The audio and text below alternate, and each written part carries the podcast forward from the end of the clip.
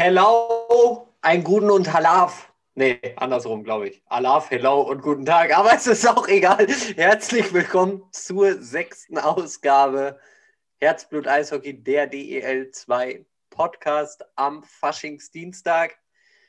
Mit mir an meiner Seite Thomas Wagner. Thomas, ich begrüße dich. Servus, Gute und Hallo. Von mir erwartet hoffentlich keiner, dass ich singe. Wenn ich singen würde, die meisten hören uns mittwochs. Am Aschermittwoch ist alles vorbei. Gott sei Dank ist die Saison noch nicht vorbei. Im Gegenteil, jetzt geht es erst richtig los. Ja, Thomas, es geht jetzt, es geht richtig los. Also die Folge, die ist eigentlich pickepacke voll mit Themen. Und ähm, es passiert momentan so viel in der DEL 2, was meines Erachtens für mich gerade komplett unerklärlich ist, was da an manchen Standorten gerade passiert. Aber rollen wir das Pferd mal ganz langsam von hinten auf. Ähm, Kassel steht oben an also, der Tabellenspitze und das mehr als souverän. In dem Fall zäumen wir das Pferd dann von vorne auf. Man kann auch Ach so ja, sagen, ein, ja. ein, ein, guter Schlittenhund springt nur so hoch, wie er muss. Ähm, das kostet gleich schon drei Euro ins Phrasenschwein. Spaß beiseite.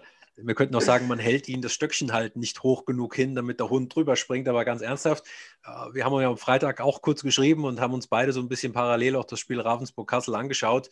Ravensburg geht da richtig gut ins Spiel rein. Du denkst du, ja, das wird was. Und äh, hinten raus schlagen sie dann richtig fett zu und du hattest so ein bisschen das Gefühl, sie spielen mit ihrem Gegner so von wegen, jetzt mach doch mal, jetzt guck doch mal, was geht. Und später nach dem Tor vom Rutkowski musste der denken, die haben ja alles sowas von im Griff. Also da ist die Frage, wer kann die da oben überhaupt stoppen? Und Felix, ich sehe im Moment im Prinzip nur eine wirklich ernsthafte Gefahr und das ist, dass Kassel sich selbst schlägt oder nicht früh genug rauskommt, wenn es Richtung Playoff geht, weil eigentlich, was den Spielplan anbetrifft, sind wir ja fast schon im Playoff-Modus. Das heißt, alle zwei Tage Spiel, für viele, nicht für alle. Und wenn du da jetzt noch nicht umschalten kannst und denkst, ah, ich bin ja eh oben mit einem großen, weiten Vorsprung und dann kommt die Zeit, wo der Bart wächst, dann könnte es schwierig werden. Das ist die einzige Gefahr, die ich gerade sehe. Ich sehe tatsächlich bei Kassel gar keine Gefahr. Ich schätze die Kassler so ein, dass die diese Saison alle Kräfte gebündelt haben, weil die einfach diesen Willen haben, in die DEL ähm, aufzusteigen. Heute wurde bekannt gegeben, ähm, Lizenz äh, oder Einreichung der Lizenzprüfung. Ähm, in der DEL 2 waren es alle 14 Clubs plus die äh, plus neun Oberliga-Clubs. Und in der DEL waren es die äh, 14 Bekannten aus der DEL plus eben unsere Frankfurter Bietingheimer und die Kassler. Und ich glaube, dass Kassel einfach alles daran setzen wird, ähm, tatsächlich in die, in die DEL zu gehen. A, es ist ein anderes sportliches Niveau und B, sind das natürlich dann auch Kosten und Bekanntheitsgrad etc. pp, wo du natürlich ähm, ja alles dran setzt und das macht Kassel momentan sehr, sehr gut. Jetzt äh, dachte man, okay, Nathan Burns fällt aus, verletzungsbedingt mit Kreuzbandriss, wenn ich das richtig im Kopf mhm. habe. Ähm, ja, und dann holen sie sich ähm, von Krefeld? Von Krefeld den ähm, Kollegen, wo mir der Name jetzt tatsächlich. Saponari. Saponari. Vincent Saponari, genau. Herzlichen Dank, Thomas. Ja, so spät ist noch nicht. Ähm, genau. Äh, und verpflichten den direkt nach und das ist ein, das ist ein guter Ersatz. Ob, vielleicht wäre der auch gekommen, wenn Nathan Burns nicht ausgefallen wäre, ich meine, mit Corona-Protokoll haben sie wahrscheinlich gewartet, bis das alles in trockenen Tüchern ist, aber der wäre, glaube ich, auch so gekommen. Ist auf jeden Fall ein Statement. Also wenn du, wenn du einen wichtigen Spieler so kurzfristig ersetzen musst und du bringst gleich einen DEL-erfahrenen Angreifer als Ersatz mit rein, dann spricht das zum einen für das gute Netzwerk, auch für Scouting sowieso, aber auch für die Attraktivität vom Standort sowieso. Und so wie du gerade richtig gesagt hast, die setzen im Prinzip fast alles dran, was, ich sage jetzt mal, wirtschaftlich sinnvoll ist. Also ein Gehaltszettel vom Kollegen Saponari kenne ich nicht, muss ich auch nicht. Aber in dem Fall, sage ich mal, alles, was wirtschaftlich vertretbar ist, setzen sie an das sehr, sehr greifbare Ziel. Ja, und äh, du siehst auch mit dieser Verpflichtung, die ist äh, meines Erachtens auch einfach ähm, ja, wieder bezeichnend äh, dafür, was Kassel vorhat. Wenn du einen DEL-erfahrenen Spieler dir holst, äh, weißt du ganz genau, wo die Reise hingehen soll, wenn du die Unterlagen sowieso schon eingereicht hast. Und dann hast du noch den Kollegen ähm, Lucky Laub, der auch DEL erfahren ist. Und meines Erachtens liegt auch die Stärke, und das sieht man auch in der Siegestatistik äh, dieses Jahr, ähm, liegt die Stärke meines Erachtens auch zwischen den Pfosten. Die haben für mich im gesamten Gespann, also wir haben viele hochklassige Torhüter in der Liga, aber in der Kombination Kuhn und Hungeregger, ich glaube, also das Duo ist fast nicht schlagbar. Im Moment das beste Torhüter-Duo, was in der Liga ist, aber es ist auch, die beiden sind, sage jetzt mal, ein Gesicht für die sehr, sehr starke Defensive. Und egal in welcher Sportart, Mannschaftssportart man sich bewegt, weiß man, Offensive gewinnt Spiele, Defensive gewinnt in dem Fall Titel. Äh, die beiden verkörpern eben letzten Endes das in der Statistik, was die komplette Defensive leistet. Das machst du ja nicht nur mit den Verteidigerreihen, sondern auch mit, dem, mit den zwei Goalies, äh, die dann sich hier auch wirklich sinnvoll abwechseln. Wir haben Gegenbeispiele, wo wir letzte Woche schon drüber gesprochen haben, wo ein Torhüter alles spielt und der andere gar nicht ran darf. Und hier zeigt das einfach für eine Kadertiefe und birgt halt eben für Qualität. Und das Resultat sieht man, wenn man sich die nackten Zahlen anschaut. 2,1 Gegentore im Schnitt. Das ist nicht nur die Defensive, die das leistet. Das ist eine Mannschaftsleistung. Das auf, das auf jeden Fall, aber wo wir ähm, bei der Defensive sind, wir haben ähm, mit Kassel, glaube ich, das beste Penalty-Killing-Team. Ja. Ja, und das, das ist wieder diese Defensive, von der du gerade gesprochen hast. Ähm, so kommst du in die Playoffs und so kommst du auch in den Playoffs sehr, sehr weit, wenn du so spielst. Absolut, und sie spielen halt äh, dieses Spielchen mit mit dem Gegner, ja, wie wir gerade gesprochen haben. Äh, auf der einen Seite lassen sie auch andere oder sie spielen äh, ökonomisch, also dieses ganz schlimme Wort, was Trainer sehr ungern hören, aber es gibt es, also wenn nötig, nehmen sie Gas raus, wie am Sonntag gegen Dresden, sie führen schnell deutlich, lassen die anderen dann mal wieder ins Spiel kommen, ziehen mal wieder das, das Tempo an. Also das spricht auch für die Qualität der Mannschaft, weil du kannst dich jetzt im, im Februar nicht verheizen, weil die Saison ist halt noch ein bisschen länger. Gerade in dem Rhythmus jetzt äh, ist das auch äh, sehr, sehr gut, wenn du da diese Fähigkeit hast. Da gehört auch sehr viel Eishockey-Know-how mit dazu. Ja. Wenn wir jetzt mal weitergehen, Thomas, Kassel macht das da ja mega souverän oben an der Tabellenspitze. Wenn, wenn ich dich jetzt ganz offen und ehrlich frage, wer ist für dich momentan in der jetzigen Situation der Verfolger Nummer eins? Jetzt mal von der Tabelle ab, abgesehen. Das ist ein sehr wichtiger Zusatz, weil die ja auch nicht immer wirklich die Qualität widerspiegelt auf dem Eis, sondern halt eben äh, lügt, sage ich jetzt mal ganz oft. Für mich gibt es gerade in dieser verrückten Saison, wo man zwar Titel gewinnen kann, aber unter erschwerten Voraussetzungen gibt es für mich hauptsächlich einen Verfolger, auch wenn es die Tabelle nicht äh, darstellt. Und das sind äh, die südlichen Nachbarn aus, aus Hessen, nämlich die Löwen aus Frankfurt. Ich sage dir auch warum. Ähm, klar, jeder schimpft auf sie und sagt, ach, wie können sie nur 5-0 in Bietigheim verlieren? Das war gar nichts. Klar, da haben denen sehr, sehr viele Leute gefehlt. Wood war nicht dabei, kurzfristig äh, Strodel nicht, Michkowski war gesperrt, diskutabler Hit sowieso, Kolberg als noch eine Torgarantie. Aber weißt du was, das ist typisch deutsch. Sie haben aus den letzten sieben Spielen sechs Siege geholt, verlieren eins derbe und alles schießt sich dann darauf ein. Die Tabelle ist ein bisschen verzerrt im Moment, aber ich glaube, Frankfurt ist aus zwei Gründen immer noch ähm, sehr, sehr ernst zu nehmen. Erstens, sie können, sie dürfen aufsteigen. Und zweitens, ich glaube, dass letzte Saison die Saison abgebrochen wurde, wo sie sehr, sehr deutlich, so wie Kassel jetzt, oben standen und im Prinzip schon die Chance hatten, hochzugehen. Ich glaube, das sitzt denen noch wie so ein Stachel tief im, im, im Löwenfleisch mit drin und das wollen sie gerne ausmerzen. Und ganz ehrlich, wenn sie wieder mal in Flow kommen, dann können sie das auch ausmerzen.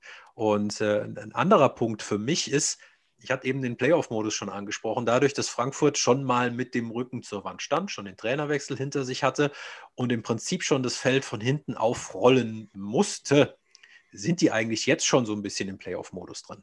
Das heißt, sie müssen, um nach oben zu kommen, gewinnen, gewinnen, gewinnen und wissen jetzt schon, wir müssen alles geben. Und das macht dich gefährlich, auch wenn es im Moment nicht so aussieht in der Tabelle.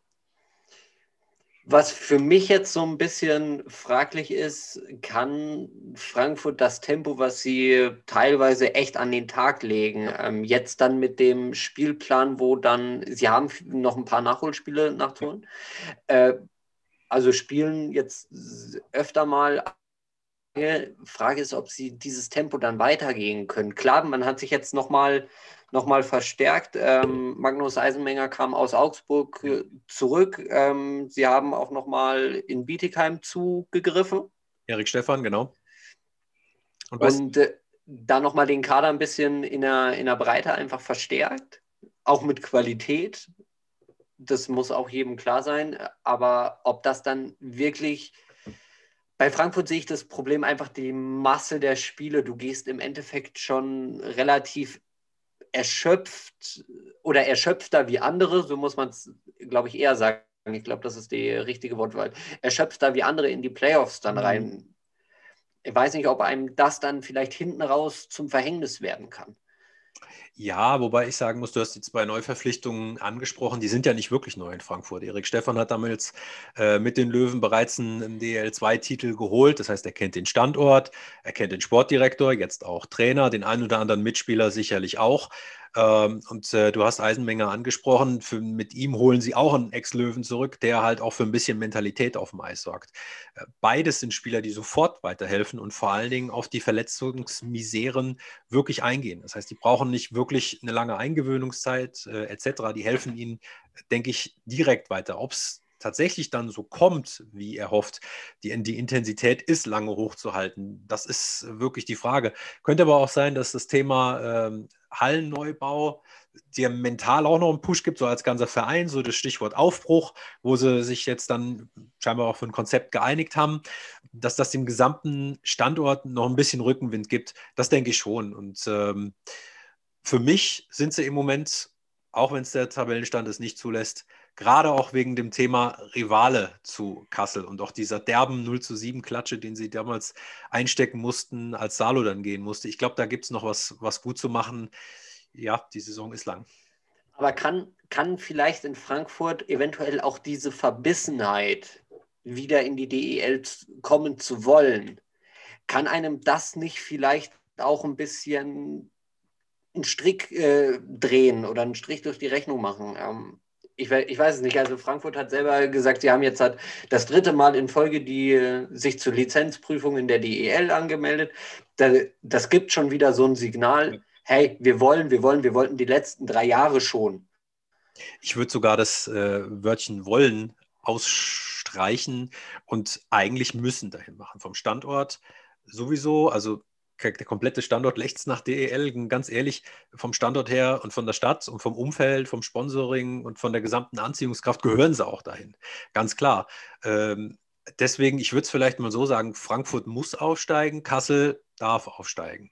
Oder kann aufsteigen. Können tun es beide, vom sportlichen und auch vom mhm. finanziellen her. Aber der Druck ist eher in der Metropole. Denn in, sorry, Kasselaner, in der Provinz.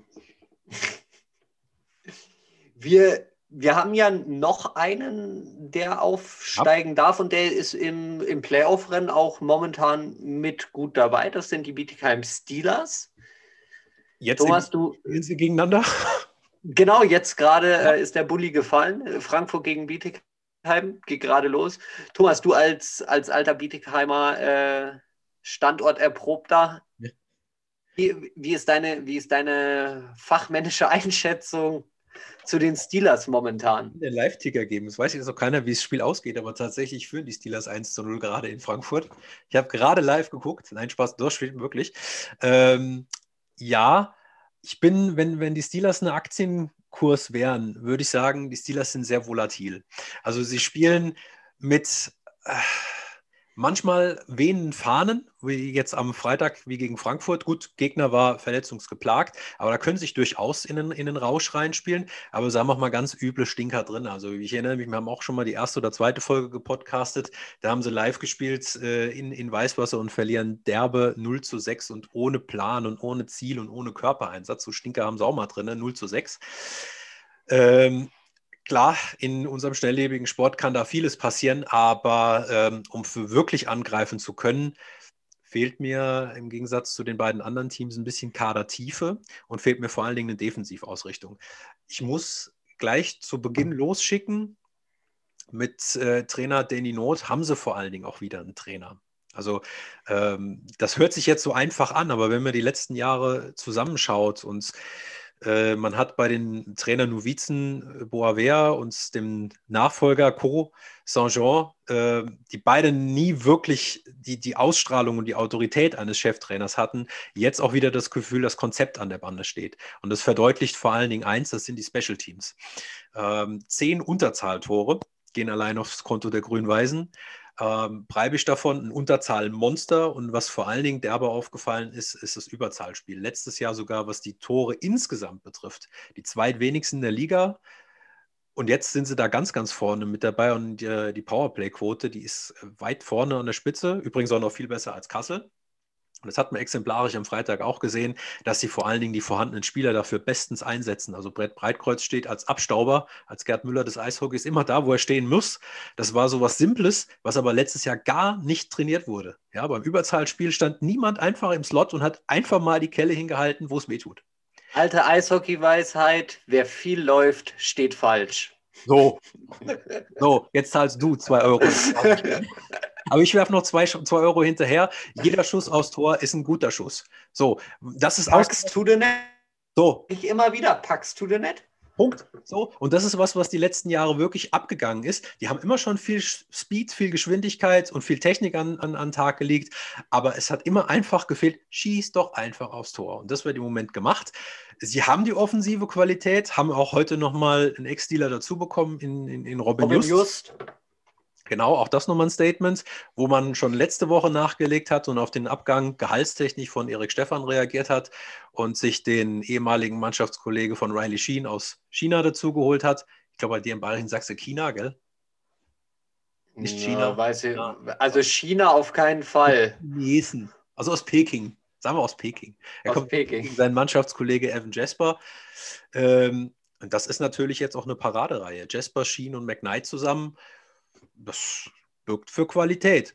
Nur wie gesagt, wo ich Schwächen sehe, ist die Tiefe in der Defensive und ich muss es auch leider sagen, im Tor bin ich, wenn ich jetzt das Goalie-Duo in Kassel vergleiche, hier eher skeptisch. Also ich habe Jimmy Hertel mit viel, viel Vorschlusslorbeeren hier erwartungsvoll willkommen heißen, virtuell. In der Halle und im mhm. Stadion geht es ja gerade gar nicht. Aber man hat gerade bei ihm das Gefühl, er ist seit dem Wechsel noch nicht wirklich angekommen. Also er ist zeitweise sogar nur noch Torwart Nummer 3 gewesen, hinter dem jungen Dubrava, den sie aus Landshut, aus der U20 dort geholt haben, der seine Sache für sein Alter äh, sehr, sehr gut macht. Und Cody Brenner, der steht im Prinzip gar nicht zur Diskussion im Moment. Und da muss man sagen, Defensive, der Puck, der Matchpuck, der geht ganz klar an Kassel offensiv, wenn die beiden gegeneinander spielen, das hat man ja auch jüngst gesehen, das kann in einen Shootout ausgehen, ja. Und dann haben wir noch jemanden. Und da bist du noch mehr zu Hause, in Bad Tölz. Genau, in, in Bad Tölz. Äh, die, die Tölzer Löwen, die, ja, leider sind sie gerade ähm, wegen was anderem wie der sportlichen Situation ähm, Tag für Tag hier in der Lokalpresse äh, präsent. Das wünschst du dir natürlich als, als Standort, ähm, als Sportstandort grundsätzlich erstmal nicht, gerade als Eishockey-Standort. Wir wissen alle, ähm, dass das dann auch ganz schnell nach hinten losgehen kann. Du hast jetzt gerade das Live-Ergebnis ähm, von, von den Steelers eingeblendet. Zwischenzeitlich stand es bei Tölz gegen Kaufbeuern jetzt gerade schon 2-0. Jetzt mittlerweile steht es 2-1. Die Kaufbeurer im Anschluss äh, erzielt. Aber das ist für mich dieses Rauskommen und 2-0 führen. Das ist die Tölzer Mentalität, das verkörpert die Mannschaft. Und ich glaube, dass wenn die weiter so machen, wie sie bisher gemacht haben und auch solche Signale setzen, dass die definitiv mit im Titel oder im Playoff-Rennen auf jeden Fall, aber auch vielleicht dann Richtung Halbfinale kann ich mir das dieses Jahr in Bad Tölz ganz gut vorstellen. Du hast halt natürlich ähm, teilweise einen sehr dünnen Kader. Ja. Die äh, spielst du mit zweieinhalb Reihen manchmal.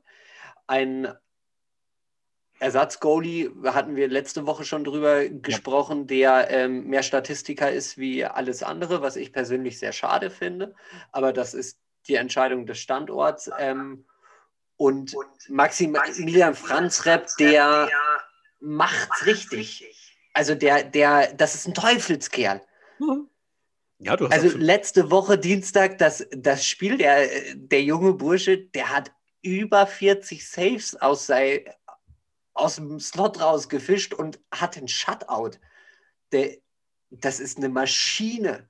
Der macht das da alleine. Das, was äh, Hungerecker und Kuhn ähm, in Kassel zu zweit machen, wuppt der alleine. Und das ist, das ist sehr, sehr ähm, beeindruckend. Und dann hast du natürlich eine brutale Offensive, sei es jetzt halt Reed Gardiner, was für mich der Schachzug schlechthin der DEL 2 war. Sich Reed Gardner von der DEG zu holen und das nicht nur als, als Laie, das ging damals ja so ein bisschen ja. unter, weil da kamen die ganzen Leihverträge, gerade mit Kassel und auch ähm, Patrick Reimer in Kaufbeuern und dann ist das so ein bisschen durchgerutscht, dass Reed Gardner nach Kaufbeuern wechselt, mhm.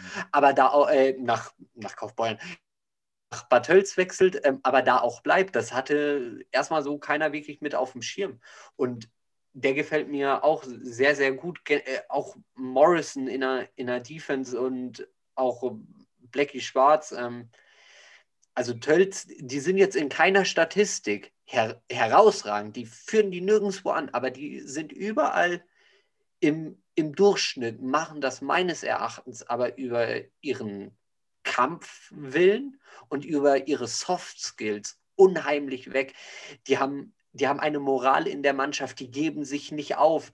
Du hast am Wochenende 2 zu 4 zurückgelegen und zwei Minuten vor Ende stand Maximilian Franzrepp im Tor, wie so ein aufgescheuchtes äh, Eichhörnchen und wollte, wollte aus einem, einem, seinem Tor raus und äh, von der Bande kam aber kein Signal und du, der wollte und das hast du gesehen und das ist diese Mannschaftsleistung, die Bad Tölz da gerade macht, die meines Erachtens einfach ausschlaggebend für den Erfolg ist. Klar, du hast mit Kevin Gaudet, äh, du hast es öfter schon gesagt, ja. es ist mit der beste Trainer der Liga, da brauchen wir nicht, äh, nicht sprechen.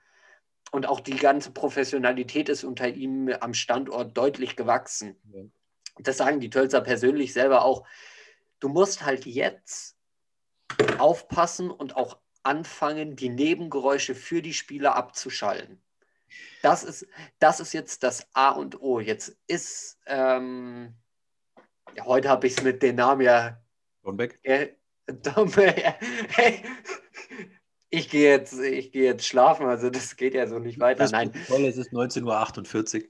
Ähm, Christian, äh, Christian Dombeck hat äh, selber gesagt äh, oder hat aus eigenem Antrieb ähm, sein Amt niedergelegt manche haben dann in den Tölzer Fankreisen schon von dem bösen I-Wort gesprochen. Oh, das, ähm, das, Bö das, böse I-Wort. Ja. Und, äh, und ähm, dass der Kapitän als erstes das Schiff verlässt. Jetzt ist für mich natürlich die Frage, in welchem Zusammenhang steht der Rücktritt von Donbeck mit den ausstehenden Geldern von Wii? Selber wird seitens Donbeck und auch seitens ähm, der Tölzer Eissportgemeinschaft ähm, gesagt, das, hat, das steht in keinem Zusammenhang. Ich möchte da auch nichts reininterpretieren. Natürlich wäre dieser Gedankengang naheliegend, aber ähm, es ist auf jeden Fall sehr, sehr, sehr, sehr heikel. Du musst auf jeden Fall jetzt schauen, dass das keinen Einfluss auf die Spieler hat, dass die Spieler weiterhin beruhigt aufs Eis gehen können und ihre Leistung bringen können. Und dann, ja. Es sind, Felix, auf jeden Fall Nebengeräusche, die in so einer durchaus sehr erfolgreichen Saison aus Tölzer Sicht kein Mensch braucht. Äh, das steht mal außer Frage. Hm, wir haben es ja auch schon des Öfteren äh, debattiert ich glaube, dass diese Nebengeräusche von den Profis gerade sehr gut ausgeblendet werden oder es gibt sie einfach gar nicht.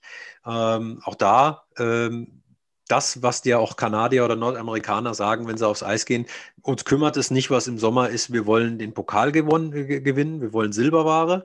Das ist die Mentalität, die sie gerade aufs, äh, aufs Eis bringen. Und das brauchst du auch. Ja? Und letzten Endes spielt auch jeder Spieler für seine Karriere, wenn kein Mensch weiß, was nach dem Sommer ist oder nach, äh, nach Wii ist oder wie geht es dort weiter. Das ist ja alles offen. Wir haben, äh, oder du hast mir ja mal geschickt, das, das Interview vom Herrn Donbeck aus der Drittelpause, wo er äh, auch gut bayerisch gesagt hat im Sprade TV, gell? Also sehr, kann man sich nochmal anschauen auf YouTube, das ist sehr sehenswert.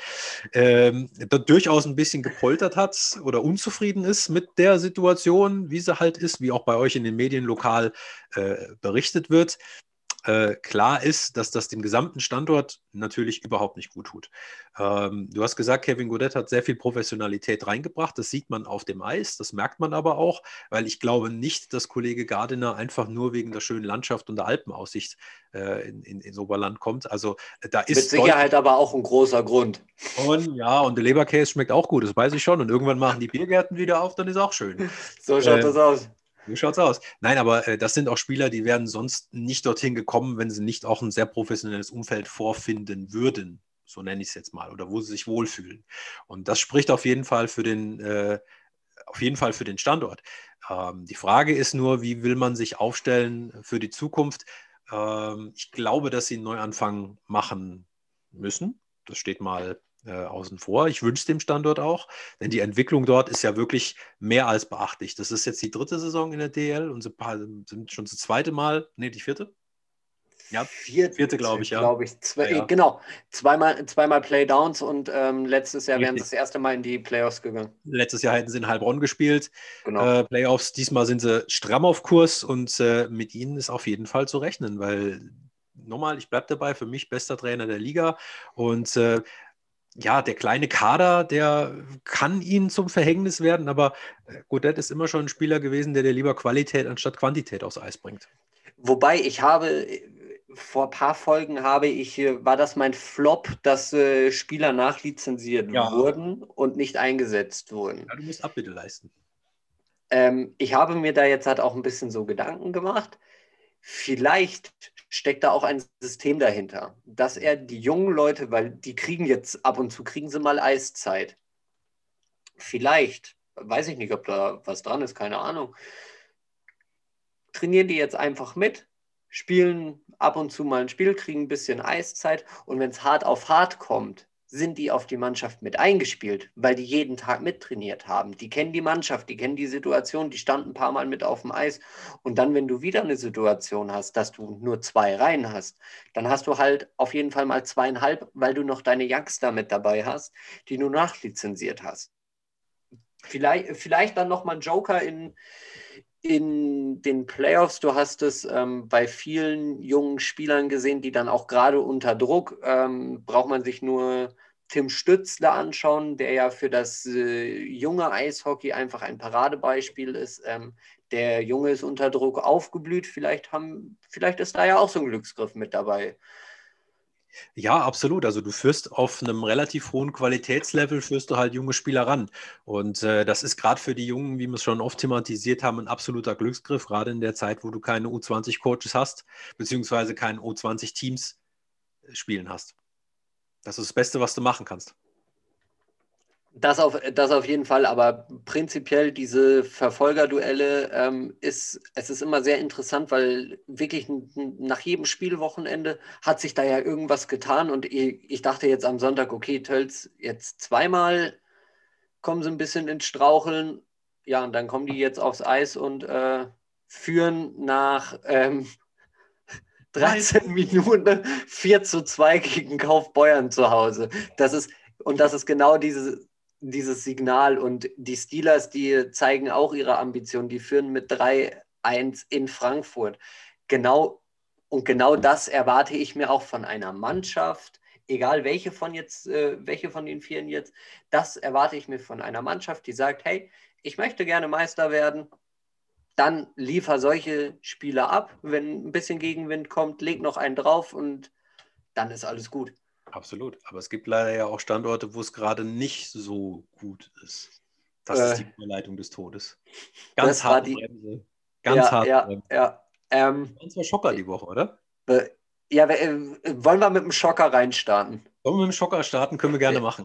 Ja, Rich Chernomas wird von seinen Aufgaben bei den Ravensburg Tower Stars befreit. Für mich komplett überraschend.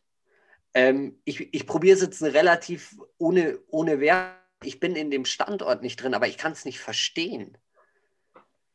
Felix, für mich, äh, wir haben vorher ja schon diskutiert, äh, die, die uns treu hören, wissen, es gibt immer einen Top und einen Flop der Woche. Hier, ich ziehe den Flop schon mal vor, weil es gerade in die Thematik passt.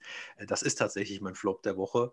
Ähm, auf dem Eis steht immer noch äh, Meister 2019, klar, weil letztes Jahr gab es ja keinen Meister. Czerno war der Meistercoach. Äh, du hast gesagt, wir sind beide nicht drin im Standort, klar, weil im Moment, wir würden zwar gerne in die Hallen, aber es geht ja nicht.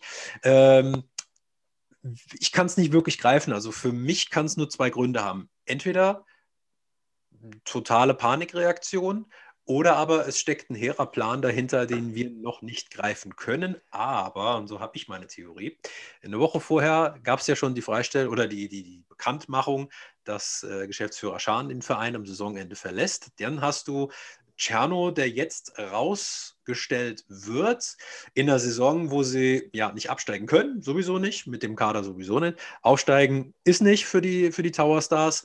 Und jetzt richtest du dich äh, zukunftsperspektivisch auf. Was machst du? Du lässt den Co-Trainer ähm, Vorbrüggen.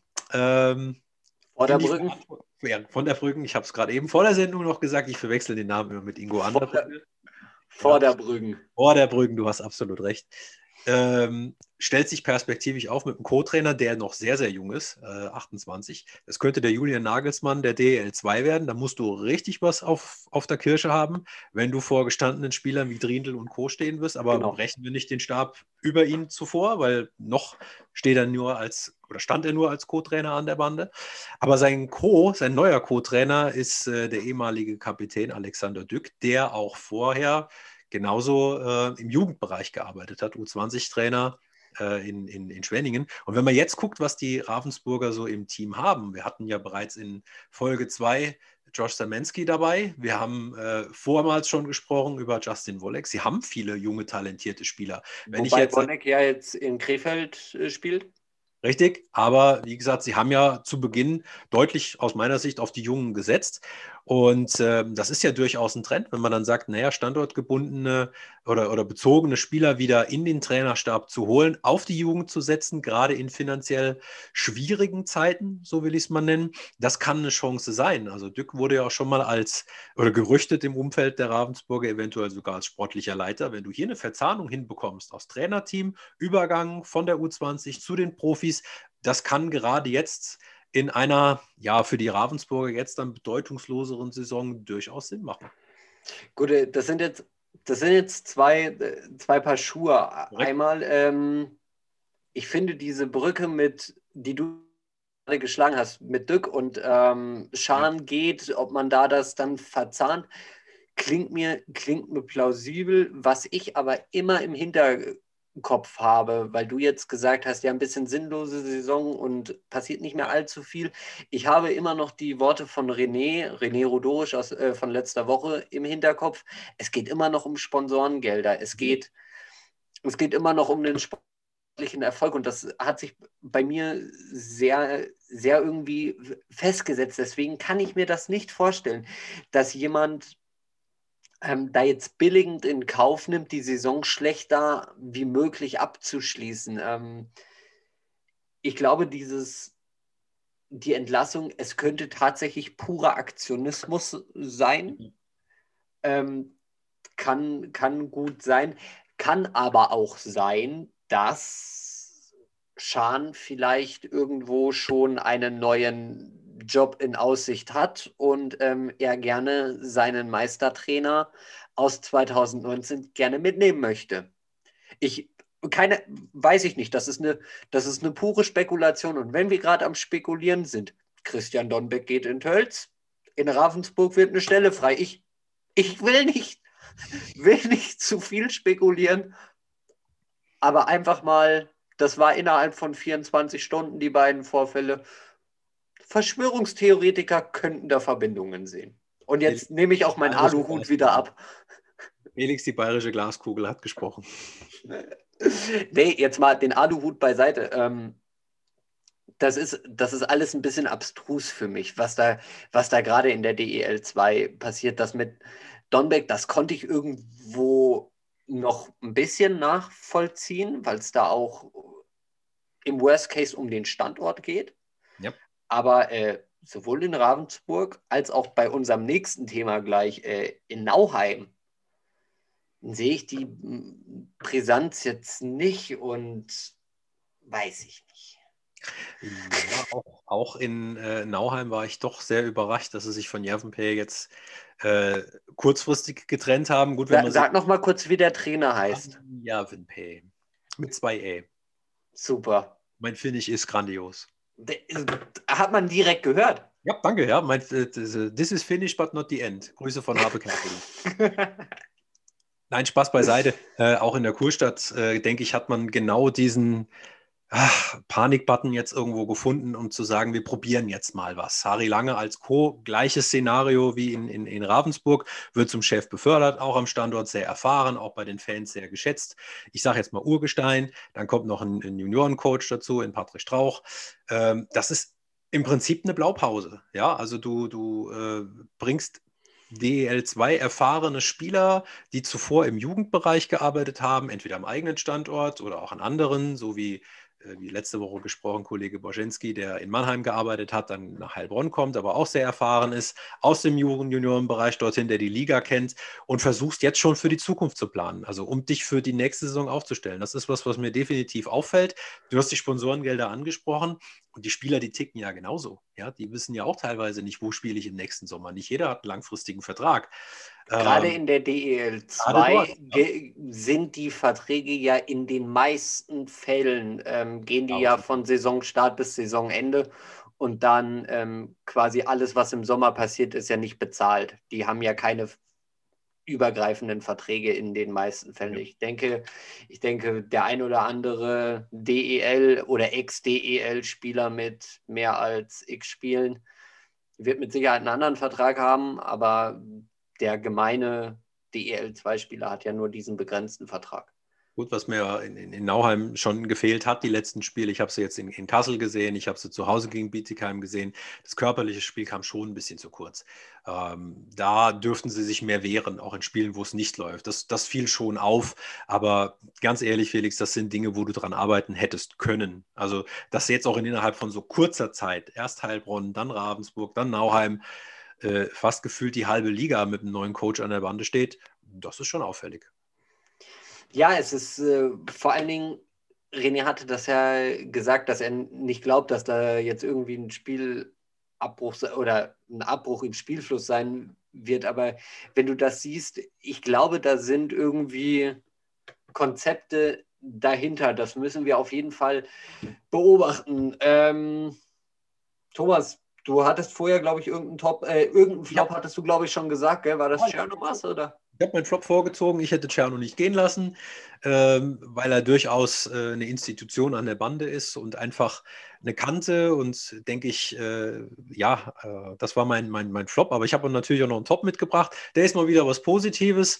Ähm, ich verfolge ja natürlich auch, wie so viele andere da draußen, auch die NHL und ähm, äh, folge auch gerne dem, dem äh, Insta-Profil der Vegas Golden Knights, obwohl mein Herz eigentlich für die Bruins schlägt, aber trotzdem, die haben sich wirklich gefeiert dafür, wie blöde, dass sie tatsächlich jetzt im dritten, vierten Jahr drauf gekommen sind, dass sie als Golden Knights goldene Helme tragen könnten. Und mal einen Instagram-Post der DL2-Legende Justin Kelly, der äh, das Bild äh, repostet hat und drunter geschrieben hat, also auf Englisch.